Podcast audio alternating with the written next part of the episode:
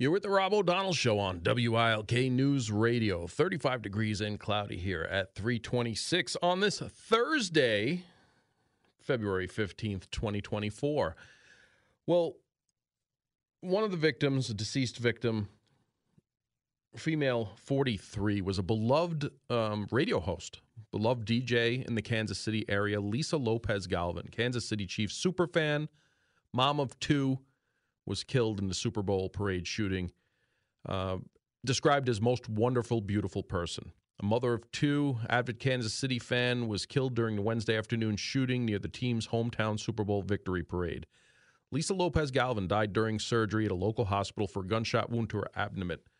Abdomen, love, uh, loved one said, and confirmed by the Kansas City Star. She was the most wonderful, beautiful person, longtime friend who works from the Star's newsroom executive administration assistant told the newspaper.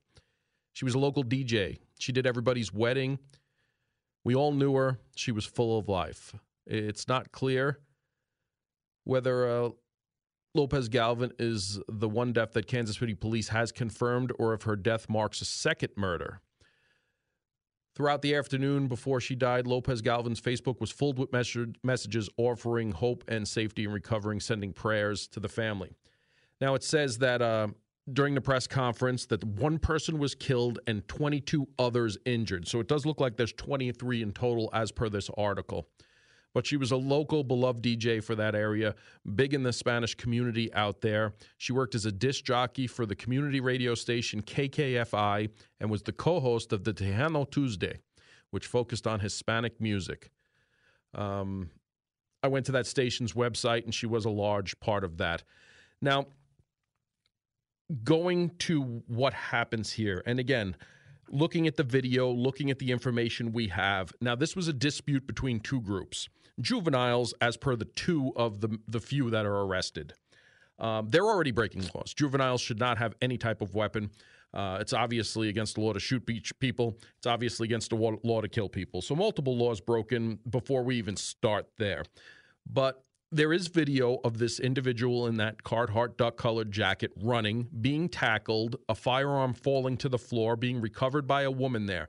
So that chain of evidence is, is pretty easy to prove once it's slowed down. As a matter of fact, I proved it to you yesterday before my show ended by breaking it down, slowing it down on my iPad, and looking at it frame by frame. Here's where it runs into that. Because this is a dispute between two groups, a large crowd, are you really paying attention to what could be 30 feet from you, 40 feet from you, seeing what their face looks like, individuals like that? Now, obviously, they can connect this individual to the gun that was dropped. I'm sure there's fingerprints on it. Uh, the video shows that where he was tackled, that gun was brought to the floor. I'm sure there's citizens there. Matter of fact, the one hero that was there with his wife and kids um, that tackled him said he saw the firearm and he said he saw it fall from his arms, thought he still had it. That's why he started punching him in the ribs if you watch the video. So you can trace this individual, who's most likely a juvenile, to having that firearm. Now, I can tell you what's going to happen as far as defense goes. They're going to say he picked up the weapon after the shots to defend himself because he was afraid and he was running because he heard gunshots. That's what's going to happen as this goes forward to a trial once a defense attorney gets a hold of him.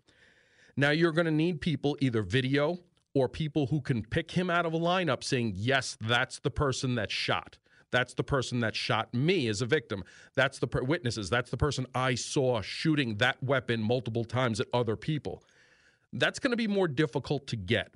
So, as far as an investigation goes, this is where this is what law enforcement is facing, and that's why when you hear poli- the police chief speak and, and you know, is as um, not as flowing as her statements have been. She's not wrong by saying, I'm not giving a lot of this information out. She shouldn't be, because I'm telling you right now how this is going to work out as they move backwards. It's going to be hard to pinpoint this individual, even though you saw him running, saw him drop a firearm and get tackled. His fingerprints will be on the weapon. They can prove that that weapon was fired because they'll get ballistics from the victims, they'll get the ballistics from the gun, and say, yes, this weapon shot these people. But unless someone could say beyond reasonable doubt, I saw, yes, this individual, not by his clothing, by his face, because he'll be wearing different clothing at that time when, it, when a lineup or photo array or something takes place. yes, I saw this person shoot me, or I saw this person shooting other people, and I could say that beyond a reasonable doubt, without a doubt. That's going to be harder because, again, in a large crowd situation, everybody's moving. People really don't have situational awareness unless there was a something that drew their attention to this argument before the shooting, to where they were already looking, or right there when he took out the weapon it's going to be more difficult to trace this all back because again once a defense attorney gets a hold of him you're going to hear that, well, I was there with my friends. There was a shooting. I looked down. There was this gun there. I was afraid for my life. So I picked up the gun because I was afraid I might have to protect myself. And I was running like everybody else was running. And then they tackled me. And then they're going to say, well, that gun was the one that shot all these people. And says, yeah, well, I picked it up after the fact. I never shot anybody. So unless you can get someone definitively to have him at the scene or cameras, surveillance cameras from the city that actually show this, which there most probably is because this is a transportation hub it just goes to show how not cut and dry these investigations get, especially once a defense attorney gets in there.